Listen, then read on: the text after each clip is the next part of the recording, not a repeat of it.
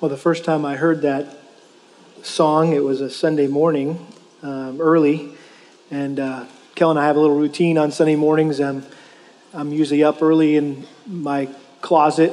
Uh, I study. I have a little desk in, in our walk-in closet. Um, just consolidated the clothes, you know, and pushed them all on one side, and have a little desk on the other side. And Kelly gets ready in the bathroom, and so oftentimes she'll turn on her iPad and be listening to music. And I was hearing this that, that last song we just sang kind of flooding into uh, our closet and i had never heard it before and it just really grabbed my attention and i of course had heard of my jesus i love thee. That's a classic hymn that we all know and love but i, had, I just really was drawn into that chorus that new contemporary chorus and so um, i think that the, the words um, the original words that we know so well are, are unique uh, in that they were not penned by an aged, aged, experienced hymn writer like so many of the other hymns. You know, you see pictures of these guys are like really old and they have gray hair and a beard, and right, these these hymns were born out of a life of of struggle and trial and walking with the Lord. And well, that song, uh, "My Jesus, I Love Thee," was originally a poem written by a 16 year old boy named William Featherston, and it was shortly after his conversion. And so I think it's remarkable that such a young man and a, and a baby Christian was able to capture the essence of Christianity in that simple little phrase, My Jesus, I love thee. That is the heart and soul of Christianity. That, that's what being a Christian is all about loving Christ. If you're a follower of Christ, you are a lover of Christ. And yet, we all, if we're honest, know that Christ is worthy of far more love than we're capable of expressing in our weak, wavering, sinful hearts. What's more, we don't always love Him the way that we should. At times, our, our passion for Christ, it ebbs, it, it fades, and the fervor or the fire in our hearts for Christ dies down. It needs to be rekindled. And that's what we see Jesus talking about in the book of Revelation, Revelation chapter 2, in his letter to the church in Ephesus. Let me read this familiar text to you as you're turning there Revelation chapter 2, verses 1 through 7. As I was thinking about kicking off a, a new year of ministry, a new season of ministry, this is the time where we just get cranked up and we all get real busy uh, in ministry, which is a joy, it's a blessing.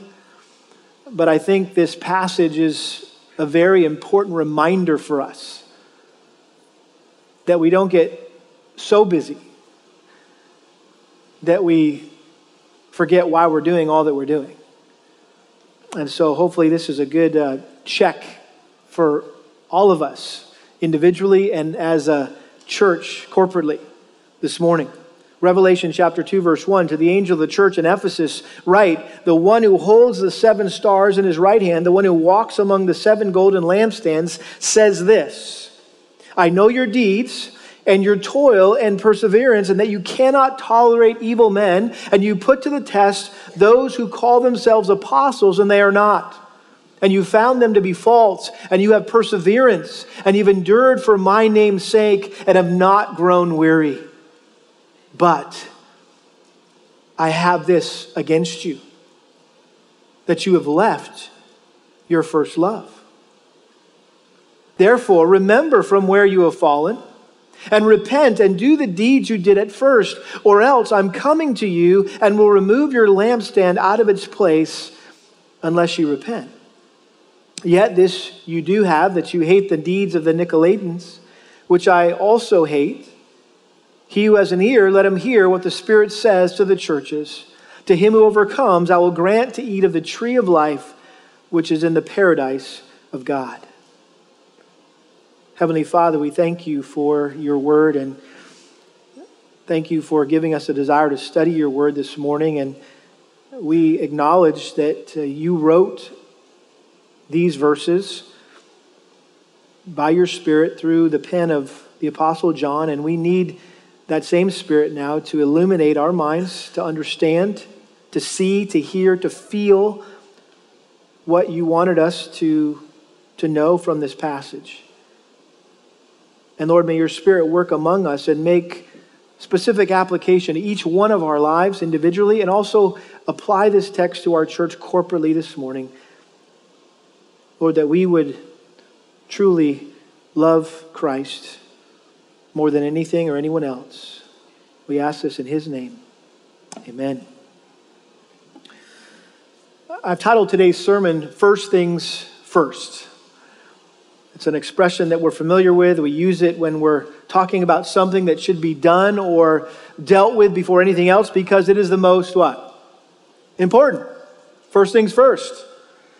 And too often we let the important things in our lives get crowded out by the more urgent but less important things. The question I want to pose to you this morning is what is the most important thing in the Christian life? What is the most important thing in the Christian life? Well, Jesus Christ himself made the answer to that question perfectly clear that there's nothing more important to the Christian than loving him. When he was asked what the greatest commandment in the law was, how did he reply? Mark chapter 12, verse 28 the foremost is this Hear, O Israel, the Lord our God is one Lord, and you shall what? Love the Lord your God with all your heart, with all your soul, with all your mind, and with all your strength. Jesus, in fact, demanded those who followed him to make love for him the highest priority in their lives. In Matthew chapter 10, verse 37, Jesus said, He who loves father or mother more than me is not worthy of me. He who loves son or daughter more than me is not worthy of me. Jesus wants us to love him more than anyone or anything else. And Jesus knew that wasn't going to be as easy as it sounds. In fact, he warned his disciples that during the end times, many people will fall away from loving him. Matthew chapter 24, verse 12, because lawlessness is increased, it says most people's love will grow cold. I think perhaps that is the, the greatest challenge of the Christian life to keep our love for Christ from growing cold. The distractions of the world, the, the sheer busyness of, of, of life tend to dampen our devotion to Christ. And not only that, our enemy, Satan, is constantly trying to lure us away from loving the Lord. Paul said in 2 Corinthians 11, verse 3, he said, I'm afraid lest as the serpent deceived Eve by his craftiness, your mind should be led astray from the simplicity and purity of devotion or love for Christ. Well, what Paul feared would happen to the Corinthian church happened to the church in Ephesus. They were led astray, they were drawn away from what mattered most. They were no longer simply and purely devoted to Christ. Their, their love for Christ had grown cold, which I know has been your experience at times in your Christian life. You, know what it's like, I assume. If you've walked with the Lord for many years, maybe if you're newer to the Lord, you haven't experienced this yet, but you will. You'll, understand the, the feeling uh, when your relationship with Christ seems more mechanical and more less meaningful. You feel like you're just going through the motions without any emotion. You, you, you find yourself doing things because you have to, not because you really want to.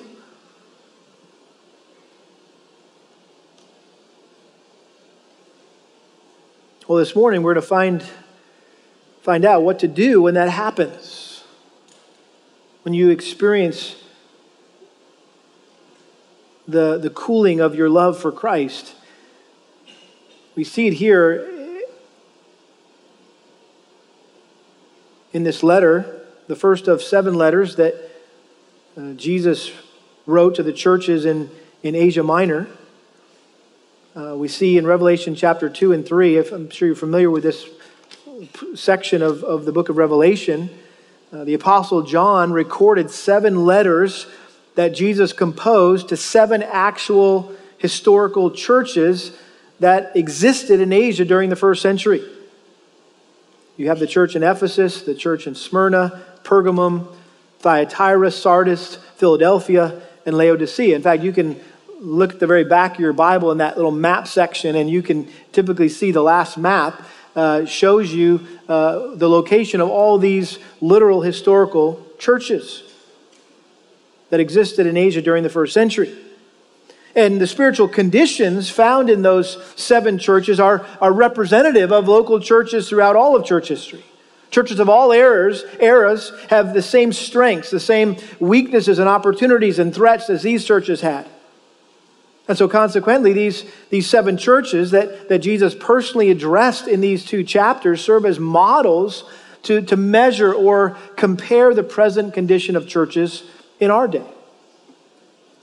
We can use Christ's messages uh, to these churches as a, as a grid to determine what, what Christ thinks of, of our church.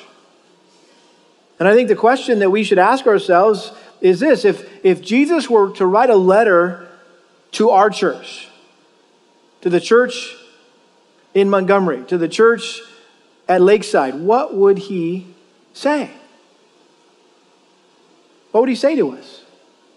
Or another way of thinking about it is what, what's going to be written about our church someday? What, what will be written about our church someday? What, what are we going to be known for? What kind of legacy are we going to leave to the future generations of this church? To the young people, to the children that are growing up that we're going to be handing the baton off to someday?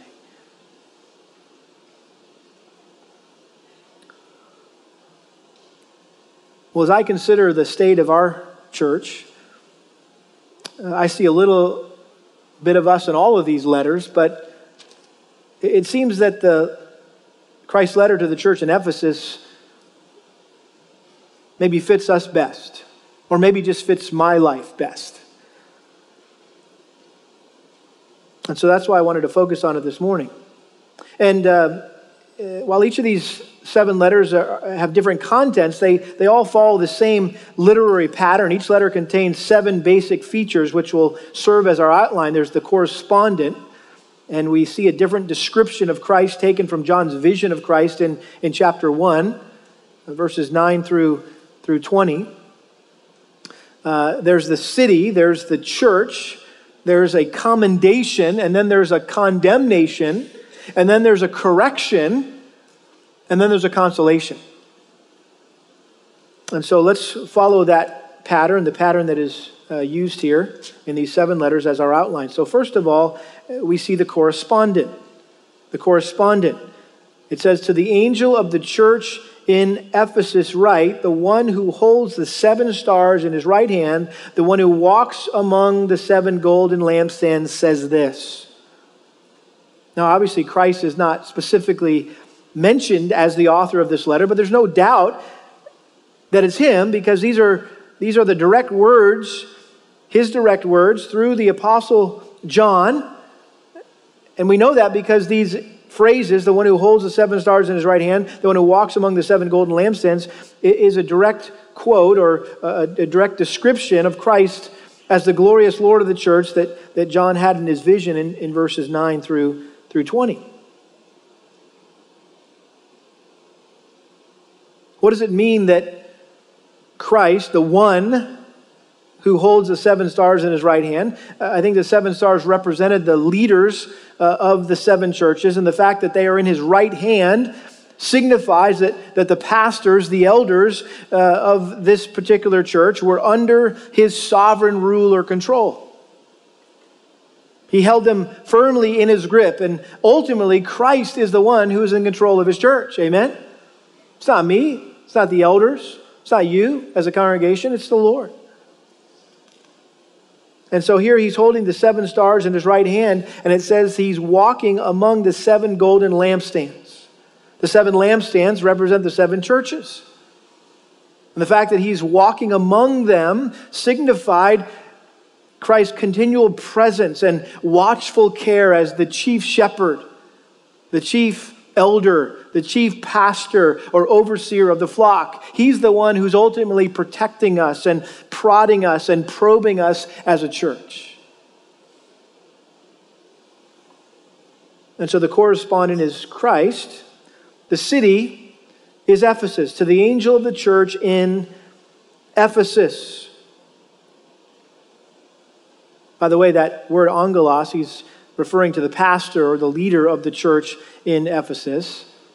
So the letter was being sent to the leadership there. But Ephesus was known as the supreme metropolis of Asia. And there were several reasons why it was the, the, the chief city in all of Asia in those days. It was located where the Cayster River met the Asian Sea. Uh, it was the primary seaport in Asia, served as the gateway to the entire province. Um, in addition, four main highways converged in Ephesus, making it the trade center of all of Asia. Uh, the, the city was, was most well known for being the home of the temple Diana, or Artemis, the goddess Diana, one of the seven, the temple, by the way, was one of the seven wonders of the ancient world. And it was not only a, the center of pagan worship, but it also served as one of the most important banks in the Mediterranean world. It also provided sanctuary, believe it or not, for criminals who came from all over Asia to find safe asylum in the wall, within the walls of this, of this, of this temple. Now, if you know anything about the worship of Diana, it was extremely immoral. In fact, listen to one man's description. Her idol, Diana, was a gross, many breasted monstrosity, popularly believed to have fallen from heaven. The temple was attended by numerous priests, eunuchs, and slaves. Thousands of priestesses, who were little more than ritual prostitutes, played a major role in the worship of Artemis.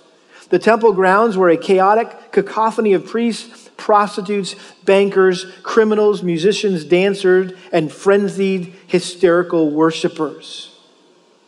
It's no wonder that the philosopher Heraclitus said that no one could live in Ephesus without weeping at the immorality of that city.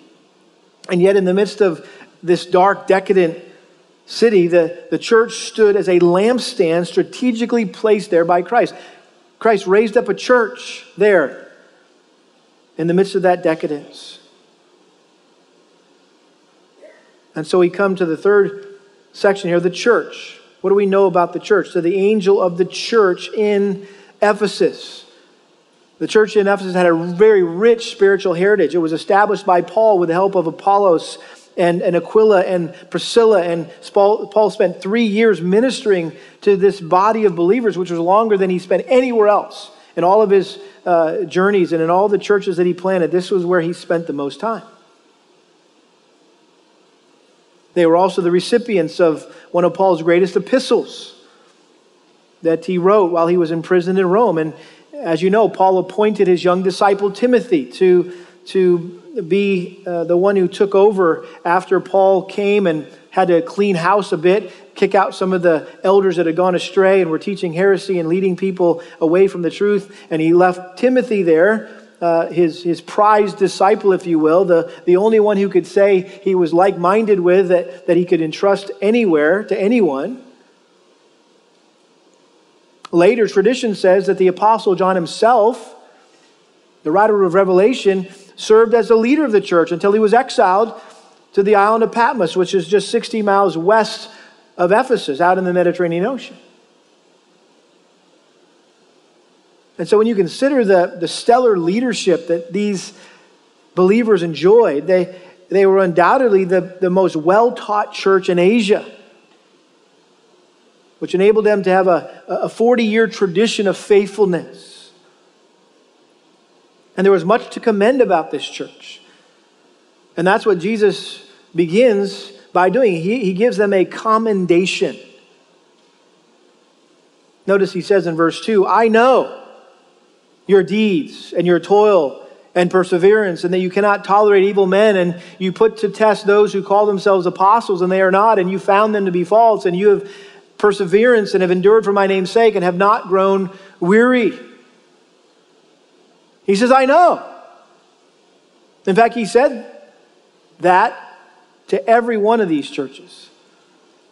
Chapter 2, verse 9, to the church in Smyrna, I know your tribulation and your poverty chapter 2, verse 13 to the church in Pergamum I know where you dwell.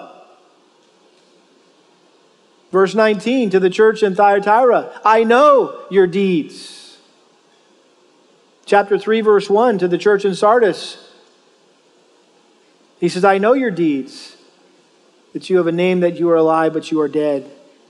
Verse 8 to the church in Philadelphia I know your deeds. And then again in verse 15 of chapter 3 to the church in Laodicea I know your deeds.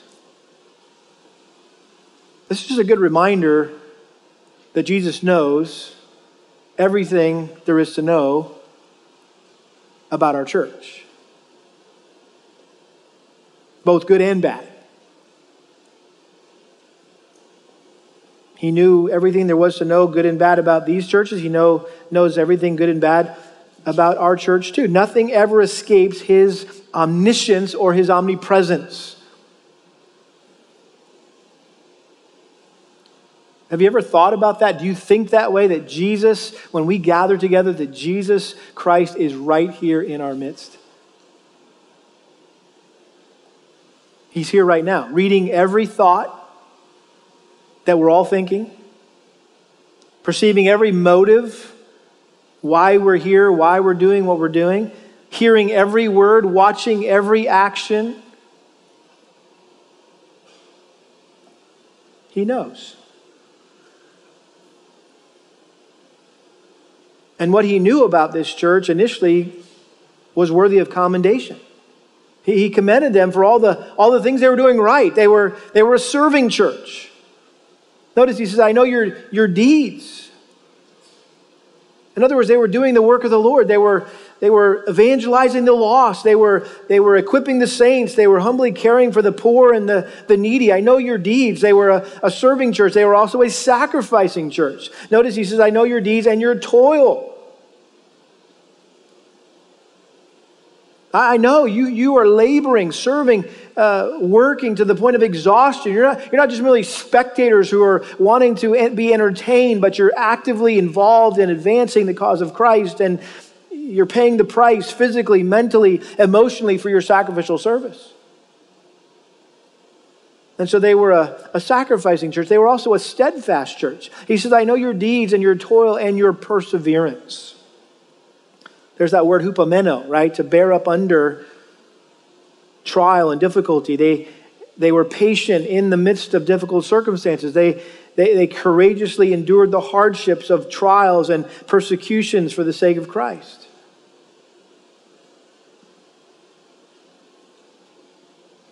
And says they had not grown weary in verse 3. They refused to give in or to give up. They didn't flinch or faint, They remained faithful to the Lord. And lastly, they, they, lastly, they were a separated church. They were a separated church. Notice he says, I know your deeds and your toil and your perseverance, and that you cannot tolerate evil men. They had a high standard of holiness. They didn't tolerate sinful people within the church. I mean, we're all sinful, right? But the reference there is to people who are openly sinning. And everyone sees it, everybody knows it, but nobody's doing anything about it. And so it's likely that they guarded the purity of the church by following Christ's mandate to practice church discipline in Matthew 18.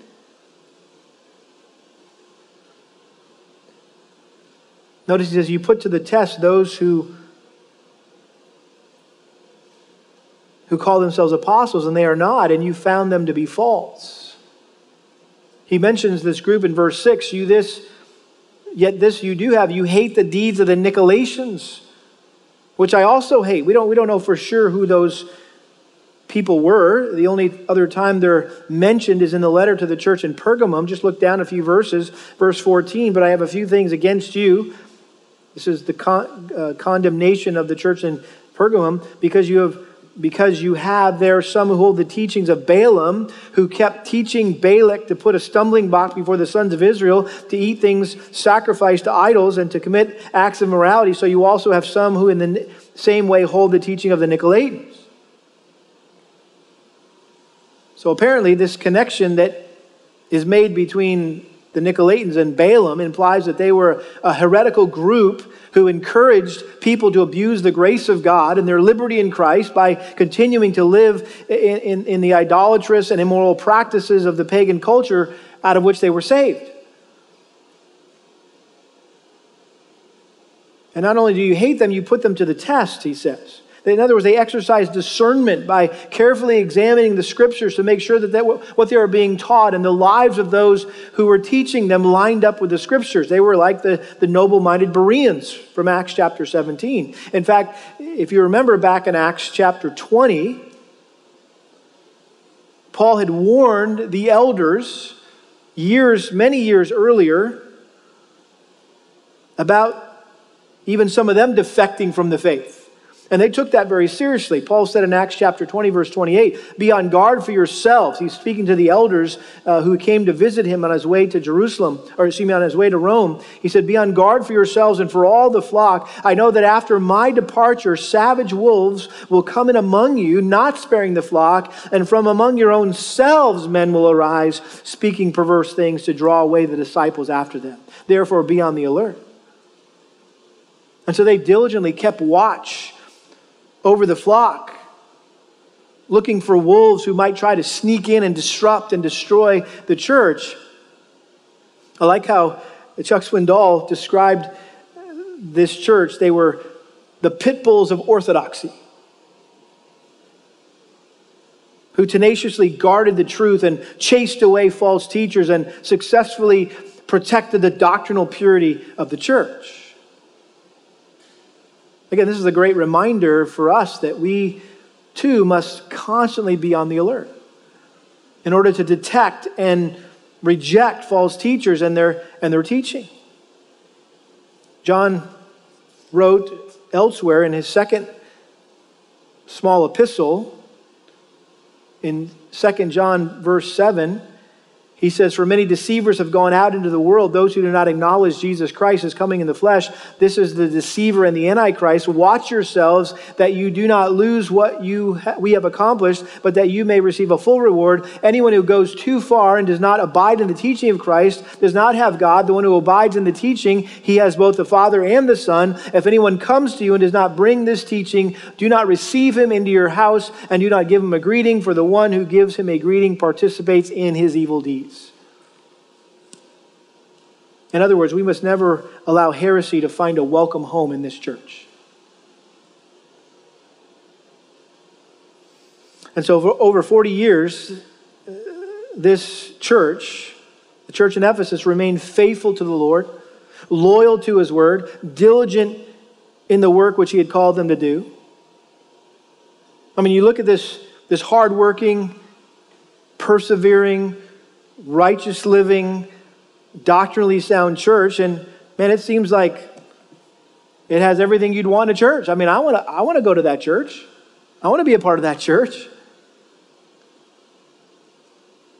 Well, like every church, they were not a perfect church. At least not as perfect as they appeared to be from the outside. And despite this glowing commendation, Christ spotted one fatal flaw. And that brings us to the condemnation, verse 4. But, in spite of all that, all that good stuff, all those reasons, all those commendable things that you do, I have this against you. I just got I just have one thing against you. That you've left your first love literally your first love you have left. The emphasis being on your first love. Here was this bastion of biblical truth, bustling with spiritual activity, and yet they had forsaken the most critical element to the livelihood of the entire church love. First and foremost, love for, for Jesus Christ, but this may have also included love for each other. It may have been also even included love for the lost.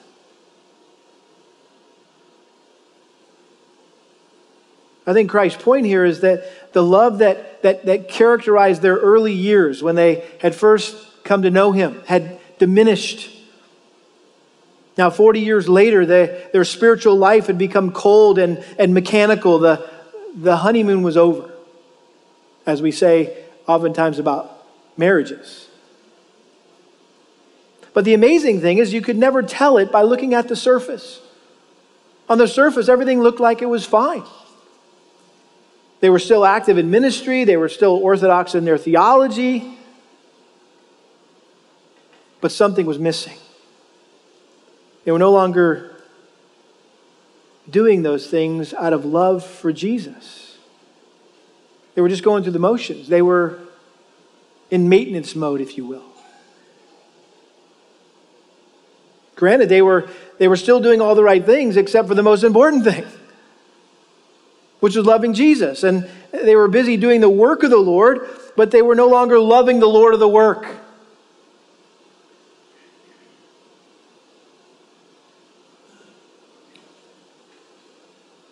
Do you see the profound principle here in verse 4? It's possible for us as Christians to be doing all the right things and not love Jesus. It's possible. It's possible to have our quiet time every day and not love Jesus. It's possible to come to church every Sunday and not love Jesus. It's possible to teach a Sunday school class and not love Jesus. It's, it's possible to be signed up and attending a grow group and not love Jesus. It's possible to go to, to women's Bible study or, or a men's Bible study, Ironman, and, and not love Jesus. It's possible to go to 220 or, or be a part of our kids' ministry and not love Jesus. It's possible to be discipling others and being discipled and not love Jesus. It's possible to be an elder or a deacon and not love Jesus. It's possible to study God's word and preach sermons every Sunday and not love Jesus.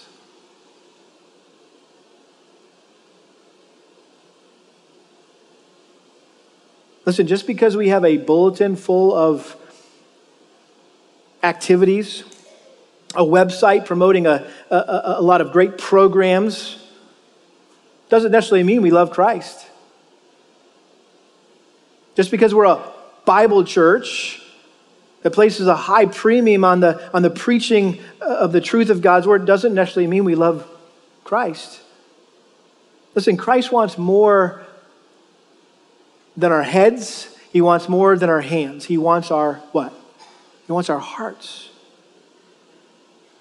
He's not as concerned about what we do as why we do it.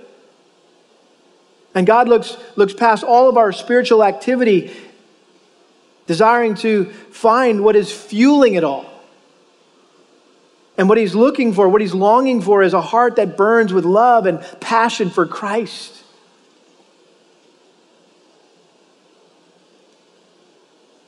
How do you know if you've left your first love? Well, I would say some of the indications might be that you don't long to spend time with Christ or other Christians the way you used to. Prayer and Bible study are more of a duty than a privilege. You find yourself doing your your Bible study so you have something to say when your group gets together? Rather than wanting to know Christ more, you maybe you feel obligated to go to church so you don't look bad, you don't feel guilty. Ministry has become more of a burden than a, than a blessing. You're less concerned about the advancement of, of Christ's kingdom and, and you're more concerned about advancing your own kingdom. If any of that describes your heart, then it may be that you too have left your first love. But don't be discouraged. Your condition is not beyond recovery, there's hope. Because in verse 5, we have the correction. The correction. Therefore, remember from where you've fallen and repent and do the deeds you did at first, or else I'm coming to you and will remove your lampstand out of, this, out of its place unless you repent. Here we have the master physician prescribing a remedy for the church in Ephesus' waning love, or a prescription for your waning love for Christ. He commanded them to do three things to rekindle the flame of their love for Christ. They all start with R. First of all, they were to remember, literally, keep on remembering. Remember from where you've fallen. In other words, think back to how things used to be when you first came to Christ. When you were totally devoted to Christ and used to enjoy sweet intimacy with Christ. It's like the prodigal son when he was wayward and he had gone far, far away from the father's house. And when he was sitting there in that pigsty, he remembered, he thought about what things used to be like when he was living under his father's roof. And that began to warm his heart and move his heart back towards home and wanting to repent and, and, and, and honor his father. And so, rekindling our, our love for Christ, I think, begins with, with some honest self examination. We need to be honest about where we're at in our relationship with Christ. More importantly, we must not only know where we are in our relationship with Christ, we need to know how we got there. And we need to be able to determine where we went astray or how we got sidetracked or what's hindering us. What are the root causes? And I think uh, the best place to start in analyzing a, a dec- declining love for Christ would be to examine your secret duties, your, your, your, your time in God's Word, your, your time in prayer. Because typically, a neglect of those secret duties, a neglect of the, the, the, word and, and prayer is, is the primary cause of declining love. It's usually whenever we start to backslide, the first thing to go is our, is our time in God's word and our time in prayer. Isn't that, isn't that true in your experience? So we need to examine ourselves, but that's, that's not enough. While it may prove painful to admit that you're not where you once were where you need to be. That's honestly, that's the easy part. The hard part is what comes next, and that is changing. Notice he says, therefore, remember from where you have fallen and what's the word? Repent. That's our second R. You need to remember and then you need to repent. Metanoia, which means to change. You need to turn around. You need to do a 180, if you will. You need to stop going in one direction and start going in the opposite direction. And if you're like me, our, our, our sinful tendency when confronted with our sin is to, is to maybe talk about it a little bit, acknowledge it a bit, but then not really do anything about it. We, we, we want to go somewhere else. We want to do something else. Let's, let's turn on the TV. Let's, let, let's grab the newspaper. Let's go cut the yard. Let, let's go shopping or, or seek some other diversion so you don't have to deal with the situation. Let's go, let's binge watch something, you know, uh, on the internet. Some t- past TV show just to kind of take our minds off of dealing with reality. But if we want our, our love relationship with Christ to be restored, we need to make a commitment to change and take deliberate steps to do that. And I think the first thing we need to do is just to cry out to God in prayer and, if necessary, confess our lack of love for Christ. Ask Him to forgive us for drifting away from our original passion for Christ. And, and, and we need to tell Him, hey, God, I know affections matter in my relationship with you. And I'm not feeling those right now, or a whole bunch of those right now. I know based on your word that to, to not love Jesus with all my heart, mind, soul, and strength is sin. It was a command that Christ gave. And, and so I beg you to revive my passion for Christ that, that I once had. Restore the joy of, of living for Him and serving Him from just a pure and simple motive of love.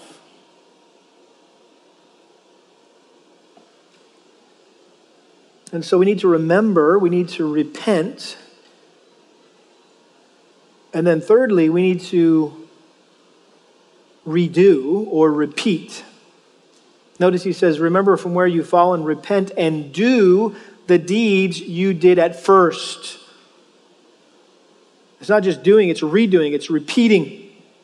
In other words, get back to doing the things that you used to do to nurture a relationship with Christ, whether that was prayer, Bible study, regularly attending church, uh, being plugged into a, a small group, faithfully serving in some ministry, telling others about Christ. Whatever it is that you were doing back then when you were on fire for Christ, you need to start doing those things again. And we need to do those things even if and when we don't feel like it. Sometimes we're in a position where we think, well, I don't, I don't want to be a hypocrite. I don't, I don't want to come to church if I don't feel like it. That's hypocrisy. I don't want to read my Bible if I don't feel like it. That's hypocrisy. No, that's obedience. That's obedience. And we need to trust that, that as we obey what we know God desires for our lives, that our feelings will follow in time. And so you may have to do some of these things without the affections at first, but trust that those affections will follow. And so herein lies the solution to lost love. We need to obey these three commands remember, repent, and repeat. And we need to do them by faith. We need to obey by faith, believing that these are the means that Christ Himself ordained for us to fall in love with Him all over again. Is, these are the words of Christ. Listen, if you've fallen out of love with me, let me tell you how to fall back in love with me. And notice the incentive that, that Jesus provided for the Ephesian church, not to blow off what he was saying here, but to, but to obey these commands. He says, or else. Verse 5 I'm coming to you and will remove your lampstand out of its place unless you repent. So he, he, he underscored the seriousness of their situation by warning them if they didn't change, they would be chastened, they would be disciplined. He, he threatened to come in judgment and remove their lampstand. What does that mean? Well, he would remove the, the light of their witness, it would be extinguished, the church would go out of existence. And tragically, despite its unprecedented blessings and privileges, that's eventually what happened to the church in Ephesus. After the fifth century, both the church and the city declined, and the immediate area has been uninhabited, since, uninhabited since the 14th century. You can go there today, and it's just all these architectural ruins. What's the moral of that story? A church or individual who loses their love will lose their light. They'll eventually lose their light. No matter how spiritually active we are or how doctrinally sound we are, we'll become useless, we'll become ineffective. A church or an individual without love for Christ cannot survive forever. And so we need to realize that, that lack of love for Christ is a, is a secret defect. It's not always obvious, it's a secret defect that silently but surely erodes a church or erodes an individual believer and threatens not only our effectiveness, but also our very existence. But again, that doesn't have to be the outcome of our church or of any of us. Notice, lastly, the consolation in verse 7 He who has an ear, let him hear what the Spirit says to the churches. To him who overcomes, I will grant to eat of the tree of life which is in the paradise of God. This is how Jesus closed uh, all seven of these letters, the same exhortation. And a similar promise that applies to all true Christians. He who has ears, to hear, let him hear what the Spirit says. Again, this is a familiar phrase that Jesus used often throughout his earthly ministry. It was a way of emphasizing the importance of what you just heard. What I just said is very important. If you have ears, listen up, do what I just said.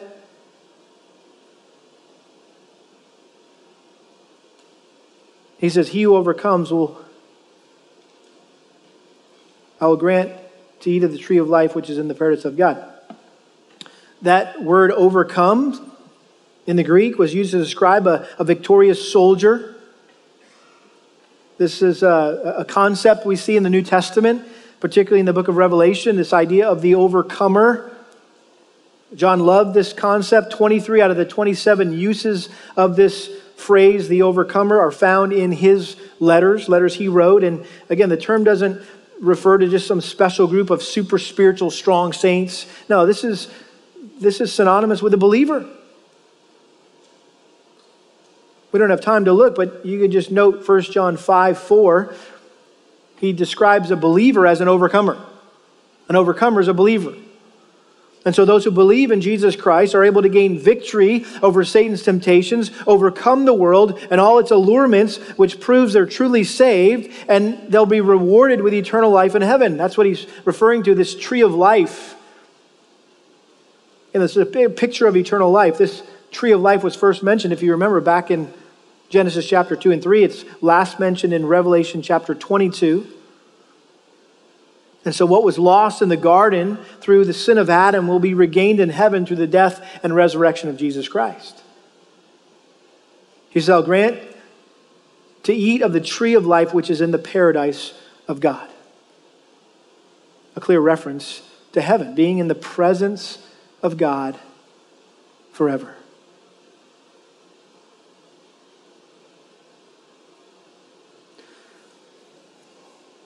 I know whenever I've thought about, read about this whole idea of leaving your first love, it's always very convicting. It's always very humbling and can be even discouraging. And so, in closing, I just want to remind you of one very important truth, one very important promise. And that is this the Christian life is not about how much we love Jesus, but how much Jesus loves us. Amen? And in Romans chapter 8, Paul said, Nothing, absolutely nothing can separate us from the love of Christ. And so, even though our love for Christ may fluctuate, may change, his love for us is always the same. It never changes. That, that's a foreign concept for us as human beings because if you're married, you know sometimes, right, couples grow apart. And rarely is it one couple just constantly never changing in their love for this. Typically, they, they're both going in the opposite direction. Typically, it's not one person staying the same and one person drifts away. No, they, they typically both drift away. That's not true of a relationship with Christ. He, he remains the same. I was given a, an interesting little book years ago by a friend when I had mentioned to him that I just felt like I didn't love Jesus as much as I should and as much as I wanted to and as much as I used to. And so the next week he dropped off a book entitled Personal Declension and Revival of Religion in the Soul by a guy named Octavius Winslow. And I was like, oh, this should be fun. Puritan book. But listen to this precious statement.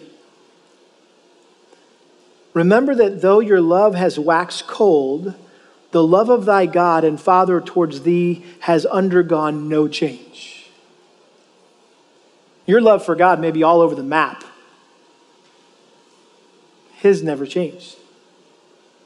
Although He has hated thy declension, it's not like God likes it when we fall out of love with Christ. He's rebuked thy wanderings, yet his love he has not withdrawn from thee. What an encouragement to return to him again. Not one moment has God turned his back upon you, though thou hast turned thy back upon him times without number. Retrace thy steps and return again to God. Though thou hast been a poor wanderer and hast left thy first love, Though thy affections have strayed from the Lord and thy heart has gone after other lovers, still God is gracious and ready to pardon, and he will welcome you back again for the sake of Jesus, his beloved Son, in whom he is well pleased. In other words, he looks at us and sees Jesus, who died on the cross for our sin of a lack of love for Christ. Amen? Let's pray. Father, thank you for this humbling but hopefully helpful reminder of what truly matters most for us as a church, for us as individual Christians. We thank you that your love for us remains the same, even though our love ebbs and flows and fades Thank you for the comfort, the hope that we have that you will always love us no matter what we do or don't do, no matter what we say or don't say, that there's nothing that we could ever do that could make us uh, love you anymore, love, love us anymore, or, or there's nothing we could ever do that, that could make you love us any less. May we find great rest in that. But at the same time, we know that you long for us to be passionately in love with the Lord Jesus, our Lord, our Savior. And so I pray, Lord, if necessary, that we would each have an honest time of self examination and that we would remember what things used to be like, that we would do what it takes to repent and to get back to doing those things that we need to do. And not as a to do list, Father, but that we would do it all in the power and the strength that you provide us by your Spirit. But ultimately, that we would want to be pleasing to you by loving Jesus with all of our heart, soul, mind, and strength. We pray this in his name. Amen. Amen. Well, I've got some more things on my heart regarding the subject of loving Christ that we don't have time for this morning, but come back next week and I'm planning a little bit of a follow up message that hopefully will be practical and helping us putting, putting some of these principles that we've learned or been reminded of, reminded of this morning into practice in our lives. But uh, in the meantime, we want to, uh, again, invite you to sign up for one of our grow groups because you love Jesus, not because you have to, not so you don't feel guilty, right? Because you love Jesus and you want to be around others who love Jesus. And so we're going to ask our grow group leaders if you would quickly come and stand behind uh, these tables where your uh, clipboard is. And, uh, and in just a moment, we're going to dismiss you all. And uh, again, we want to encourage you if you've yet to uh, sign up or re sign up for your grow group, uh, please come and do that. Even if you've already talked to your leader, just come and sign up. I know it encourages them to see their list full, right, of, of folks that are excited about starting and things are kicking off this week. Some of your groups will meet tonight uh, tomorrow night, Tuesday night, Wednesday night. Uh, and so uh, we're getting back after it. And so, again, it, this is especially important for those of you that are newer to the church. this is how we have set up our shepherding strategy for our church. How can we best care for you? How can we make sure you don't slip through the cracks? How can we make sure you get you feel connected to our body, you feel communicated with, you feel cared for, uh, that you can grow and change, you can be counseled in God's word. Okay, in a big church like this, it's not going to happen here on Sunday mornings. We got to make a bigger church smaller, and the way we do that is through these small groups, these grow groups. And the, the goal, again, is to grow, to grow to become more like Jesus. So if you're new to the church, um, please come and maybe talk to some of these leaders, ask some questions. All the information about each one of these groups is in your bulletin, uh, and you can just look through the different groups. We've got 13 groups to choose from, different locations, different subject matters, different times. Um, so, uh, and some of them either even like have have food. So, uh, find the ones with the food. Maybe that's the one you want to go with. Uh, but anyway, you guys have a great day, and uh, you're dismissed.